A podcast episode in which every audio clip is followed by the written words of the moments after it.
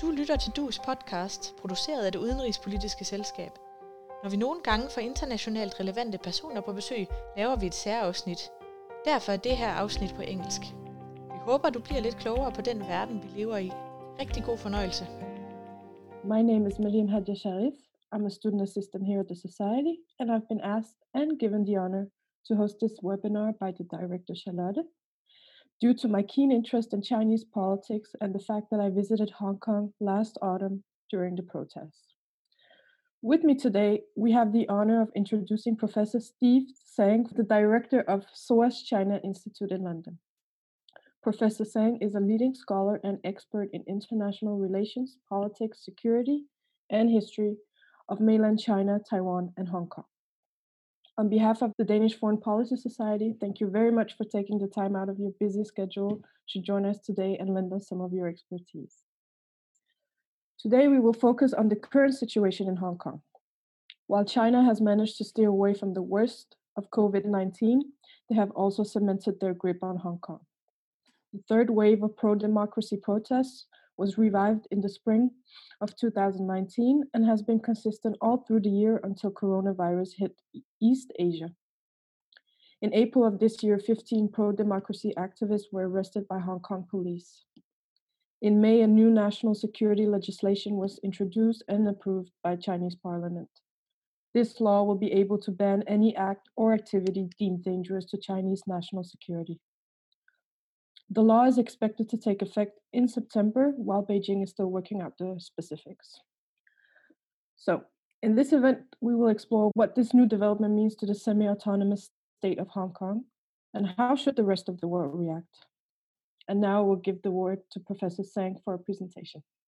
Thank you very much, Miriam. It's a pleasure to join you and your members via Zoom what I propose to do in the next 20 minutes or less is to focus on three issues. One is what has China done about Hong Kong?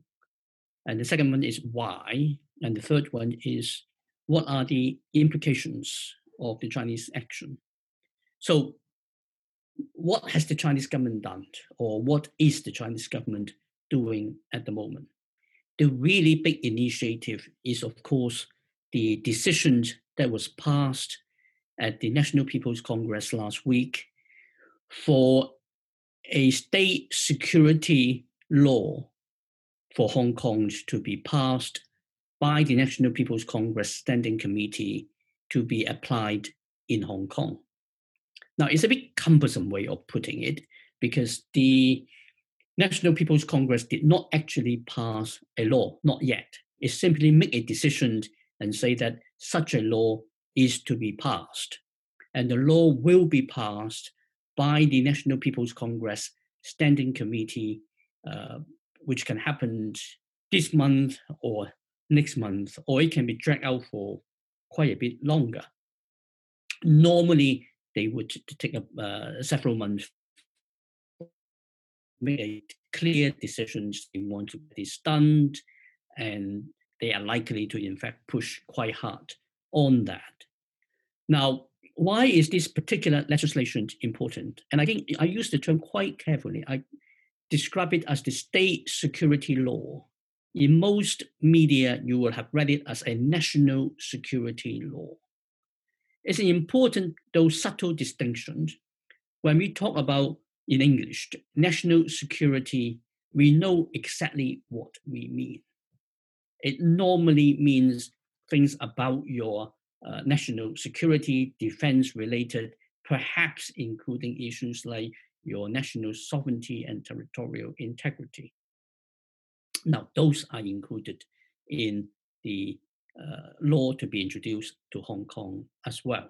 But there is something more to it the really big thing about the this law is about subversion of state power. And what does subversion of state power mean in the Chinese context? It means subverting or attempting to subvert the monopoly of power by the Communist Party of China anywhere in the PRC, including Hong Kong. And in fact, this law will apply in particular to Hong Kong rather than for the rest of the PRC. And that is where people in Hong Kong have a huge issue about it. It's not so much about secession, which is to be outlawed, but then people in Hong Kong have always known that secession independence was not really an option. And indeed, there was no call for independence, say 10 years ago. Uh, it really only started after Xi Jinping became leader in China in 2012 and adopted a much more repressive approach towards Hong Kong. The most important element, therefore, is about subverting state power, challenging the monopoly of power by the Communist Party in Hong Kong. This is what people in Hong Kong see as the most important issue. This is what they see as a threat to their personal freedom and integrity of the of the one country two system uh, model.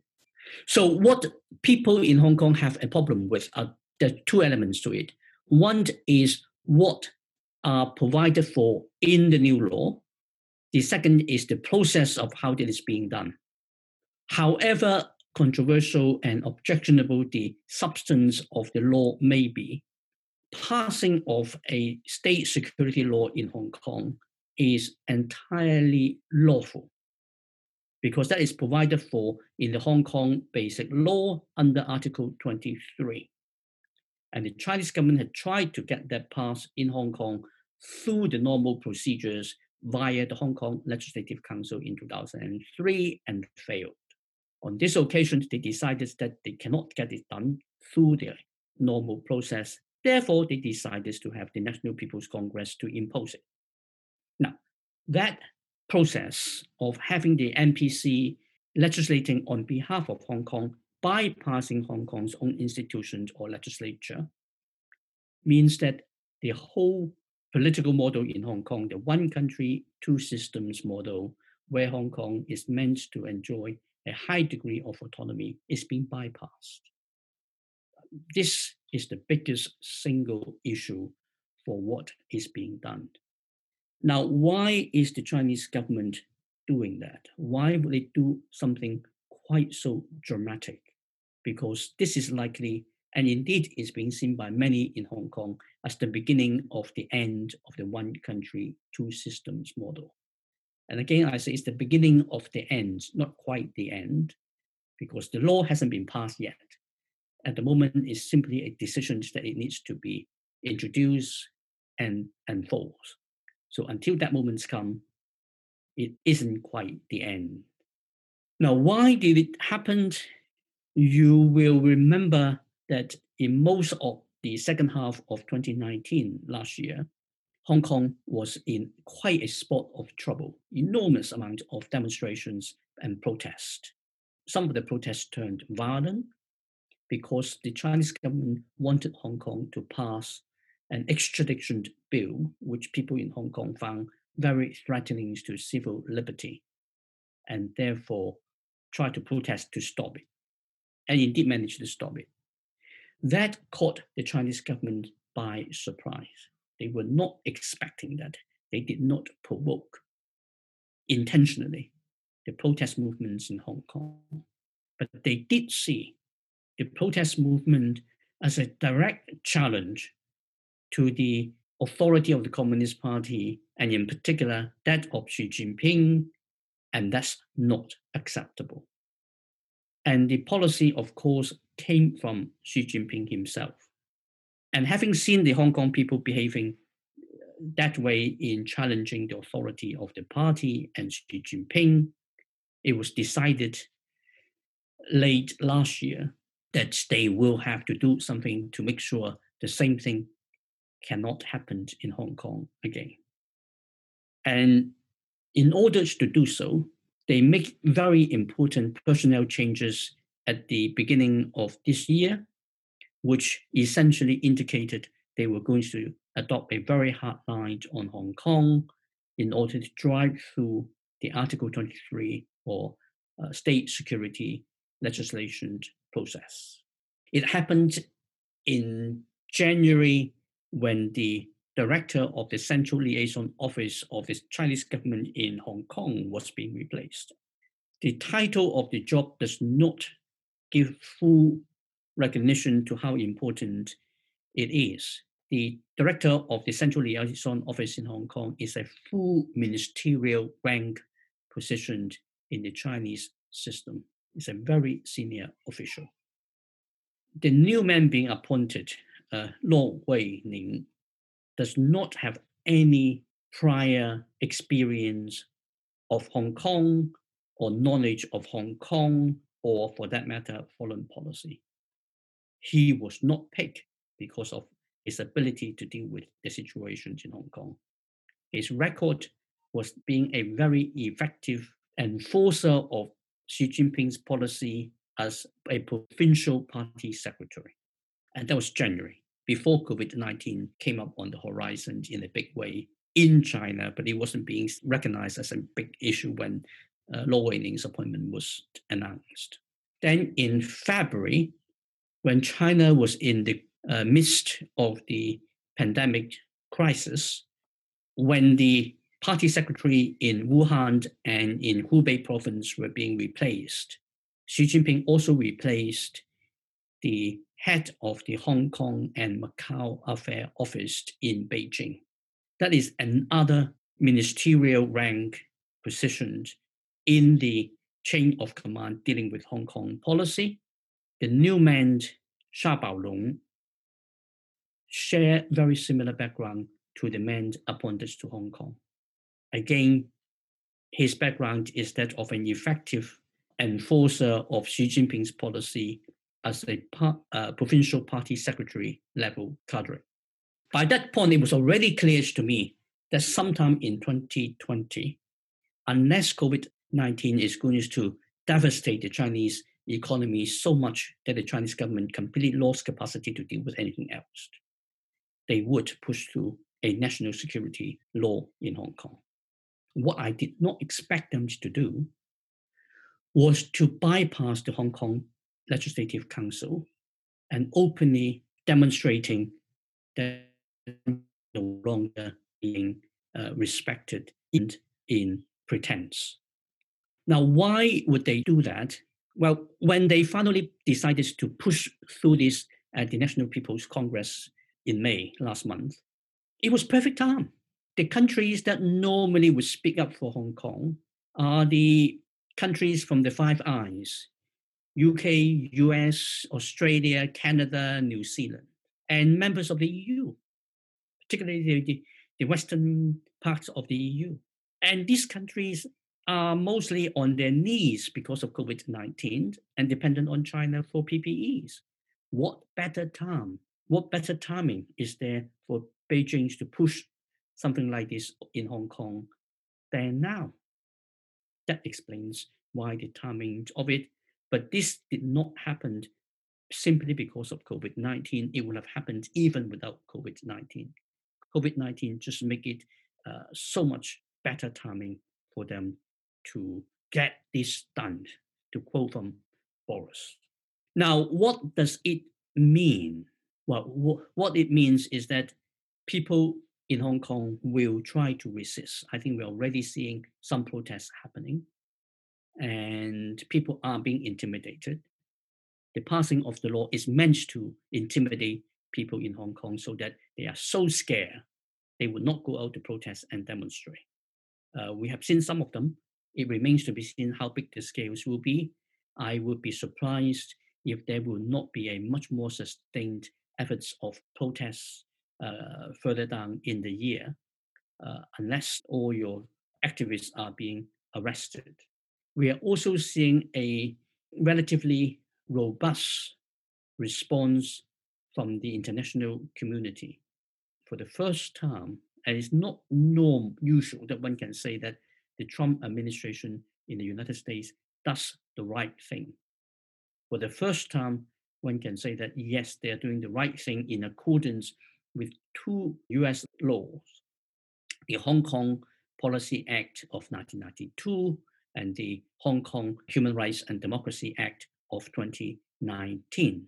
And both acts together require the US government to certify if Hong Kong still enjoys the one country, two systems model with a high degree of autonomy. With the prospect of the state security law being introduced, it's reasonable for the US government to say that if and when that happens, then Hong Kong will no longer qualify under these acts to enjoy special status under US law. Now, they have not said what they will actually do yet. They simply say that there will be consequences.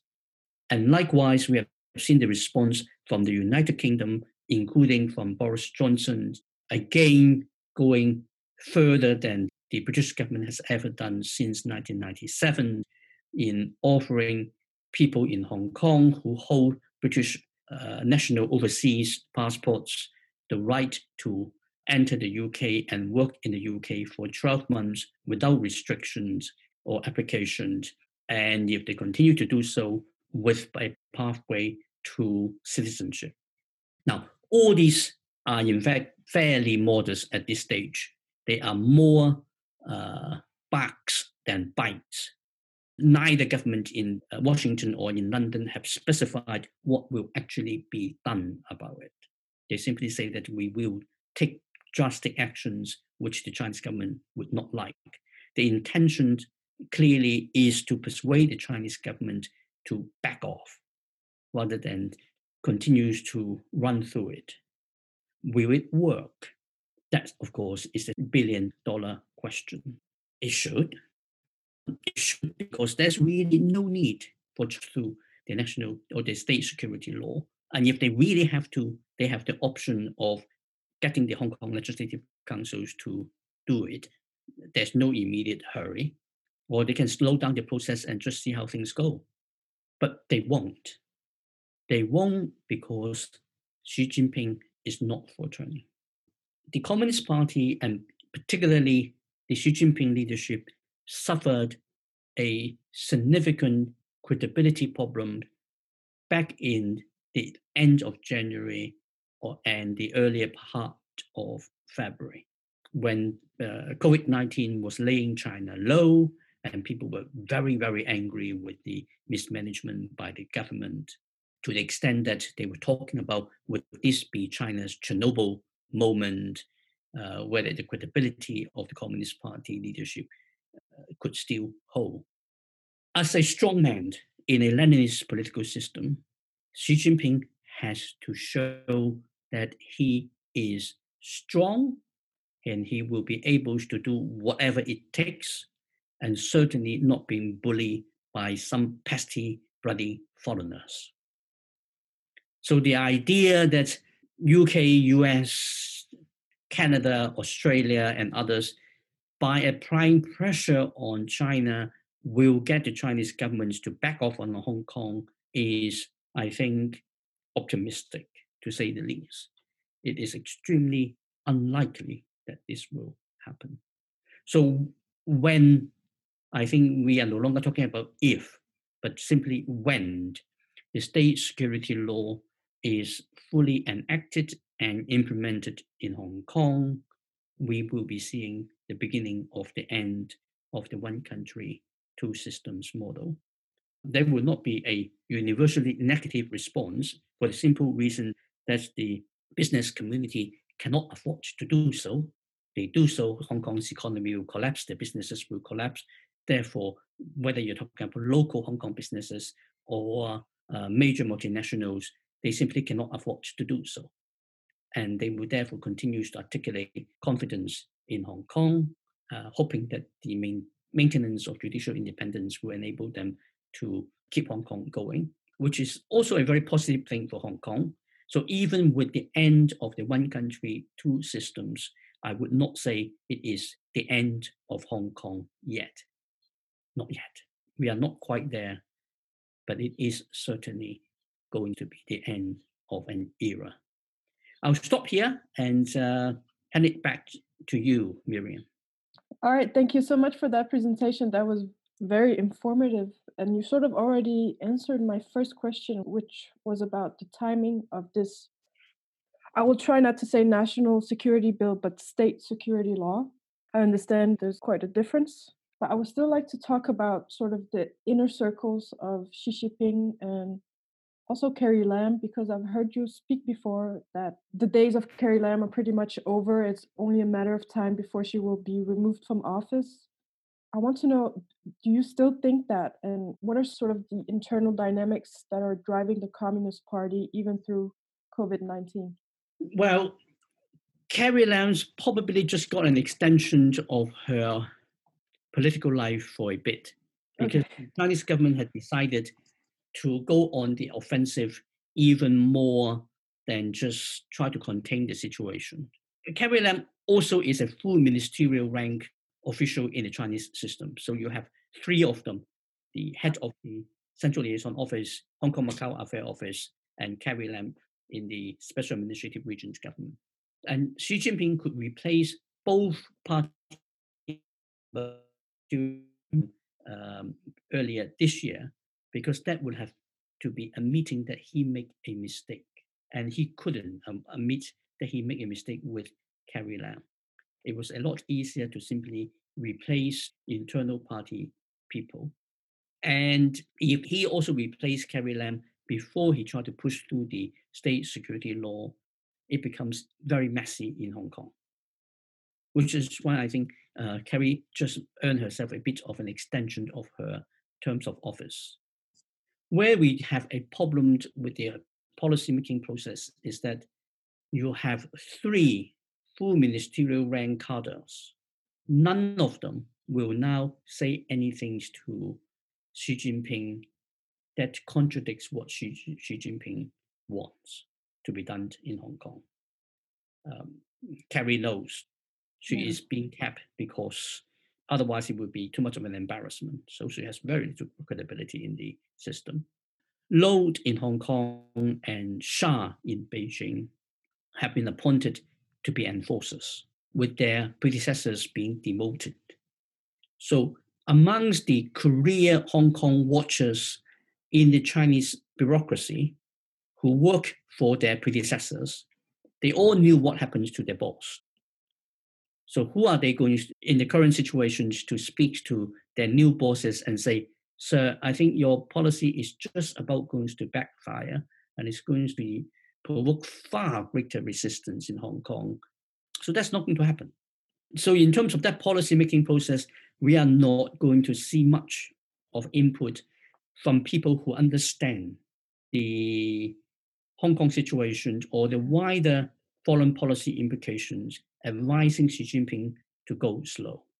And of course, in terms of the foreign policy, we have also seen a turn towards a much more aggressive foreign policy as a result of COVID 19. So it becomes even more difficult for your career diplomats in the Chinese foreign ministry yeah. to come up and try to advise that maybe we shouldn't really go that far. We can, we can, we don't have to turn back. We just need to go slow. If we do not, now that we have decided we are going to have a state security law in Hong Kong, we can hold off for six months. There's nothing to stop us not passing the law for six months. But who is going to do it? Who is going to say it to Xi Jinping? I have doubts on that. Well, that's very interesting because with the more aggressive foreign policy, I'm wondering then what can stop Xi Jinping? What are his weak points if nobody wants to mention them to him? Is this serious enough to leave him with a less influence going forward? Well, people like to say that in democratic politics, we think about today and tomorrow. In China, they think about 5,000 years of history. Yeah. Um, regrettably, that's simply not true. Politics in China is as short term as politics in democratic countries. The difference is that we are being governed by the electoral cycle. They are being governed by the uh, cycle of rotation of office. So they're also fairly short term in terms of the view. In the long term, all the problems that Xi Jinping's policy will create are not problems for the people at the implementation level, even if they stay in, in the post, because if they now come out and advise against Xi Jinping, they get the job. They are disloyal. They are subverting, subversing the uh, leadership. Whereas if they just go along with it, and since Xi Jinping can never be wrong, they following Xi Jinping's policy can never be wrong. So in career terms, they are safe. It will backfire I think now matters a lot less than previously. So I want to talk a bit about the inner workings of Hong Kong. I was wondering if you can give some context in terms of what role does basic law, the Constitution of Hong Kong, really play anymore? I mean, we saw you mentioned yourself that in 2003 a similar bill was proposed but later withdrawn. I'm wondering what is the future of uh, basic law in Hong Kong? Ever since 1997, there was a small scale, slow erosion of the one country, two systems model protected by the basic law in Hong Kong. That erosion was known to people in Hong Kong, but they all have a vested interest to pretend that it wasn't happening because openly acknowledging that the basic law is being eroded or breached will hasten the end of the one country, two systems model.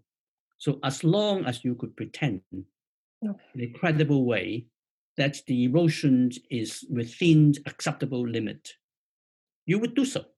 It's in your interest to do so.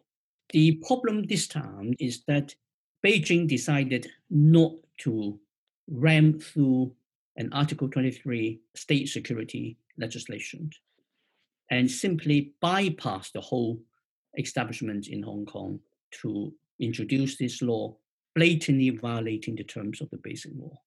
So it's very difficult for people in Hong Kong to pretend that the basic law is still being kind of, in general terms, just about upheld. Um, they will still try to pretend that, but it will become a lot less credible, and people will know. And so you're going to see some uh, Hong Kong business business people trying to take some of their wealth out of Hong Kong uh, if they can.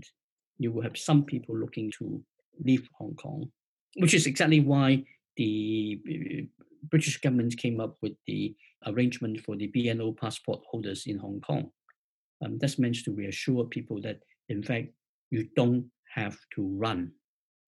You can leave, and we will we will have your back, and we will have you if you need to leave. Now, how, whether that will work or not, again, remains to be seen. There is a technicality that the Chinese introduced laws in Hong Kong, which means that if you were born in Hong Kong, therefore, under Chinese law, post 1997, a Chinese citizen, you are not able to simply have British nationality being given to you without residence in the UK. If you get a foreign passport, you will need to formally renounce your Hong Kong citizenship, which is subjected to the approval of the authorities in Hong Kong, or in fact the Chinese government, before you can do so.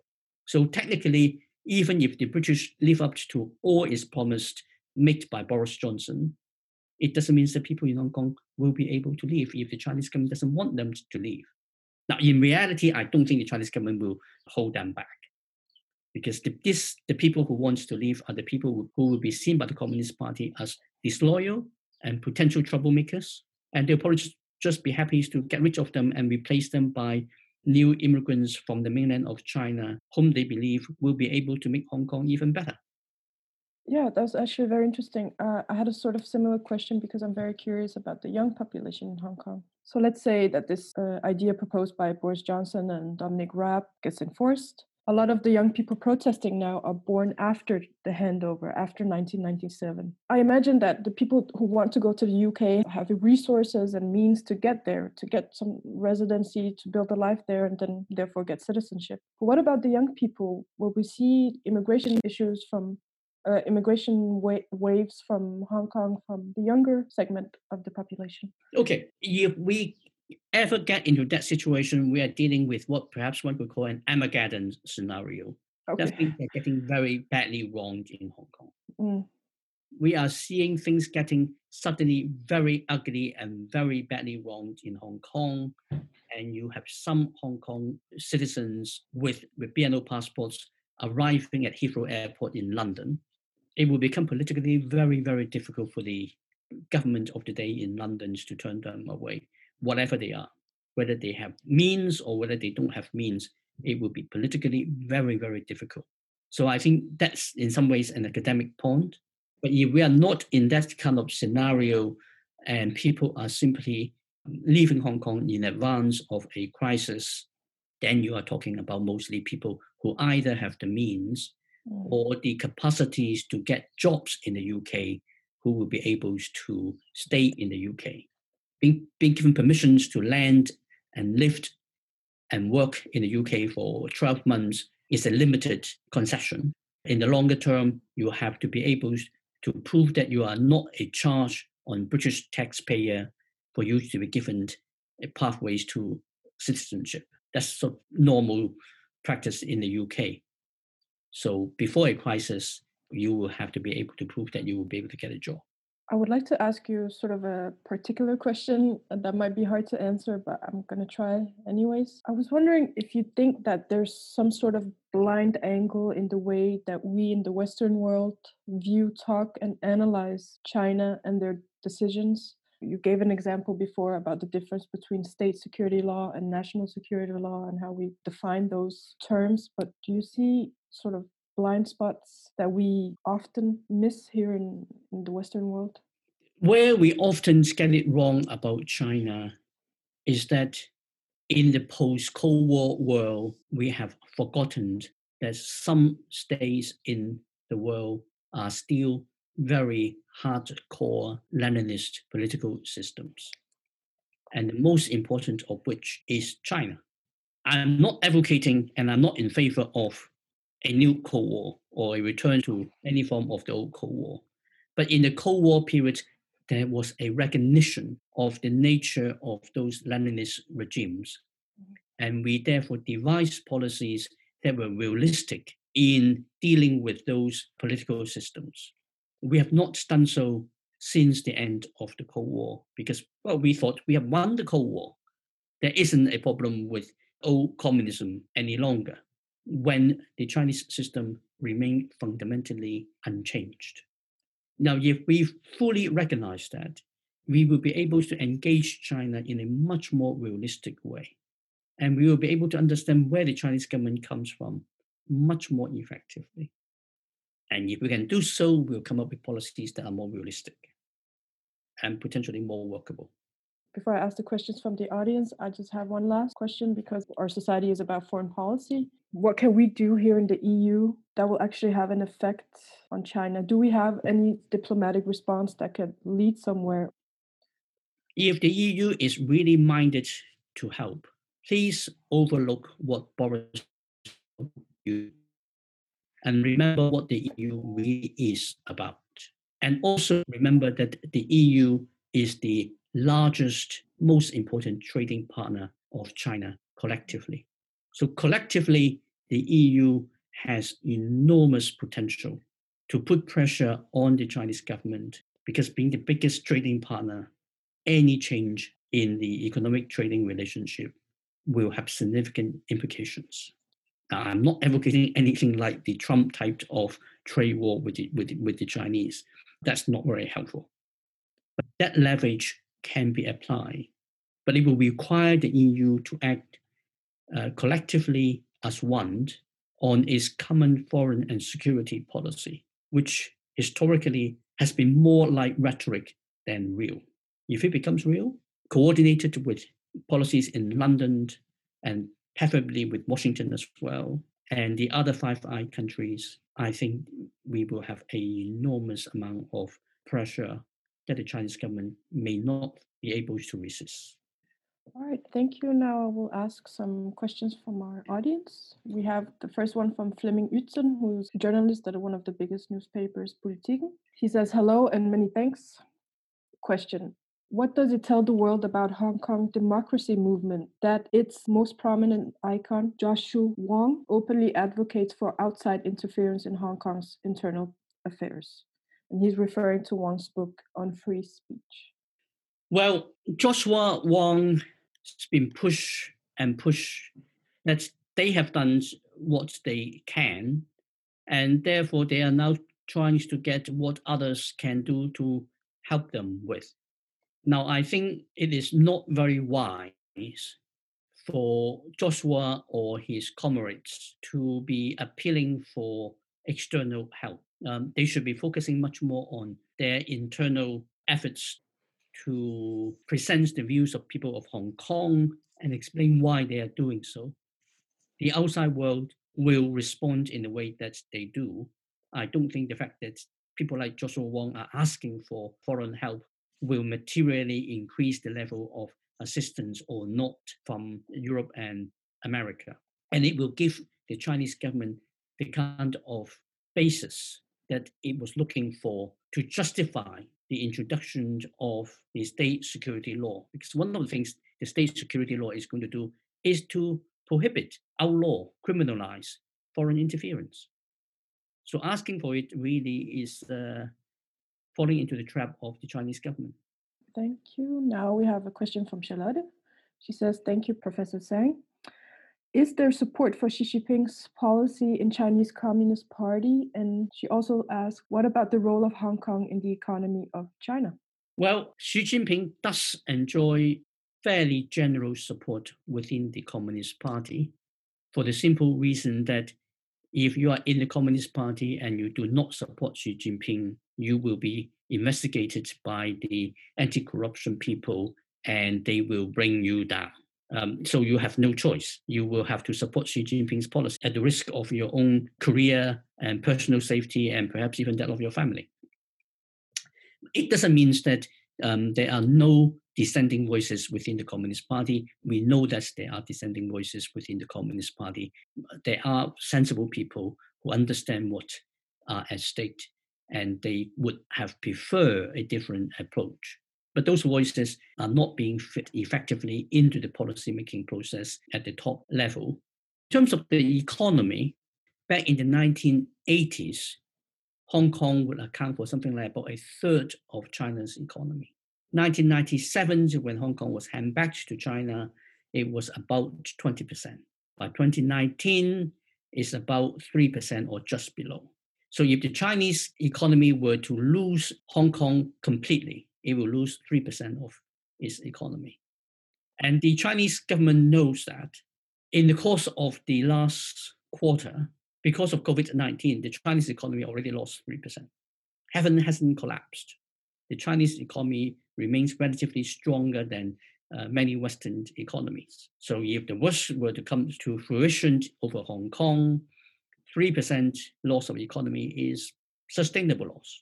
So on a purely quantitative level, I don't think the potential economic consequences on Hong Kong will be sufficient to deter the Chinese government from doing what they are doing in Hong Kong.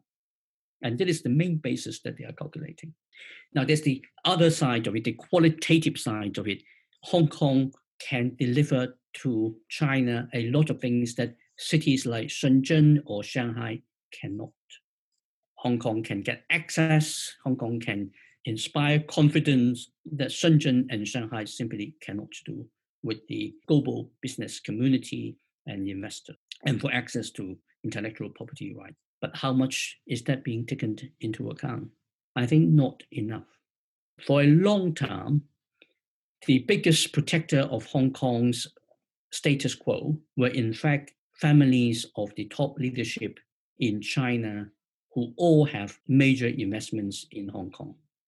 But with the anti corruption campaign in China, it becomes much more difficult for the wealthy families of the top leaders to be very effective in lobbying the top leadership because the harder you, you, you do that lobbying, the more you are drawing attention to how much economic interest your family seems to be having in Hong Kong. And by the way, where do you get that wealth from? We all know how much everybody else are being paid. So we got a bit of a problem there. And now there's a question from Jan Flemmer. He says, Thank you for a fine presentation. Can I ask about a type of same issue? How do you view the escalations relations between People's Republic of China, PRC, Red China, and Republic of China, ROC Taiwan? The escalation of tension between Taiwan and the mainland of China yeah. is largely driven uh, by the Chinese Communist Party the government in Taiwan hasn't changed because Tsai Ing-wen had won a second term. She still holds to the positions that she is willing and happy to work with the mainland side as long as China is not imposing unreasonable conditions on that uh, relationship. She is slightly less uh, open than at the beginning of her first term in the language she, she used in her second inauguration, but she has not turned against that cooperation. She's kept the door open. Now, the Chinese government has actually taken a deliberately more provocative stance. We are seeing more units to circumnavigate in a intimidating kind of way. We are seeing senior Chinese leaders using language that includes dropping the word peaceful in front of reunification, implying that China is now prepared to force Taiwan into a kind of unification with China, peaceful or not. We have also seen the Chinese government taking a more robust stance on Taiwan because of the embarrassment of COVID 19. The fact that Taiwan is the one country that has done best, most responsibly and effectively in coping with COVID 19 without infringing on civil liberties and civil rights, and is being recognized by many countries internationally for this achievement, is extremely irritating to the leadership in Beijing because it contrasts with the initial failures and to some people irresponsible management of the COVID-19 crisis when it started. And therefore, they have even more reasons to take a harder uh, stance against Taiwan for Taiwan doing all the wrong things from their perspective. Then we have a question from Berit Trapp Vincent, who asks Do you see a scenario where China takes over all businesses in Hong Kong, nationalize them, if you will? Uh, no, I don't. I don't think we are going to see China fully nationalizing uh, everything in Hong Kong. Well, even in China, is a mixed economy now. Xi Jinping is putting a lot more emphasis on the state-owned sector, but he has not gone to the extent of wanting to fully nationalize the economy on the mainland of China. There's no reason to expect that he would do so in Hong Kong. Then the question from Finn Bo Janssen. He says, uh, if protests in Hong Kong are scaled down and stay peaceful, maybe Xi Jinping will not implement the new laws. Or what? Is there a middle ground to be found? Regrettably, no. That's not the kind of leadership that Xi Jinping is.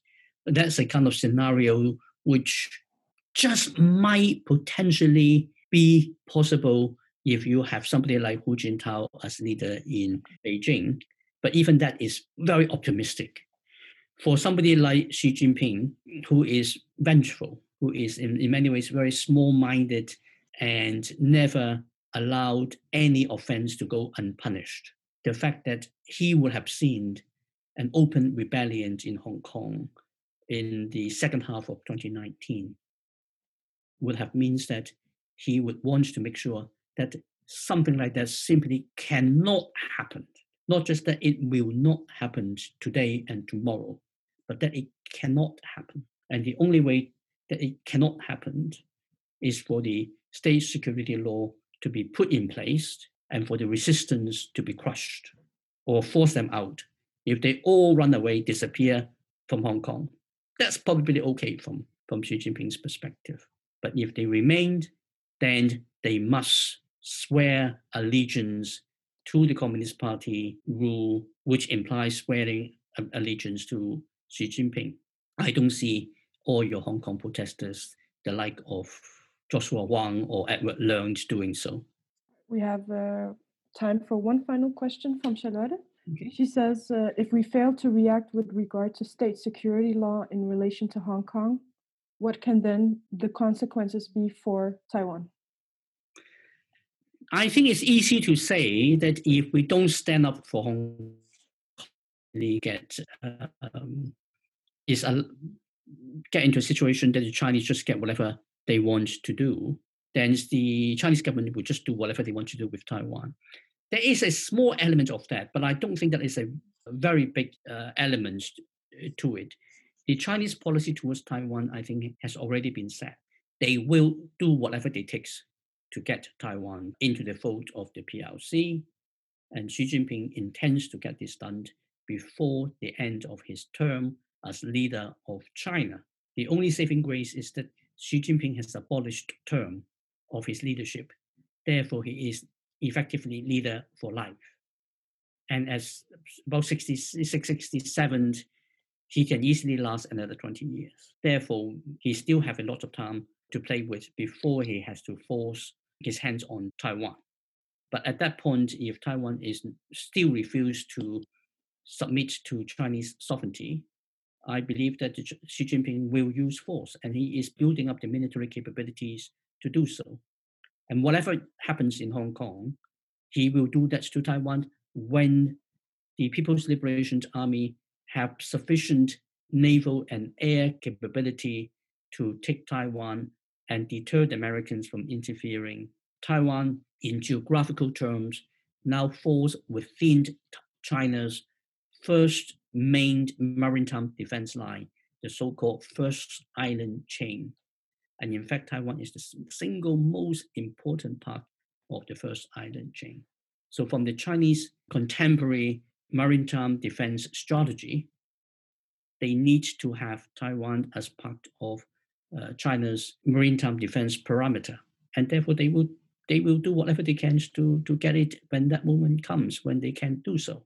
So I want to say thank you to all the members who attended, and a special thanks to you, Professor Tsang. It was a pleasure spending the last hour with you and very informative. I wish everybody a very nice day, and thank you for tuning in. All right. Thank you very much, Miriam. Great pleasure.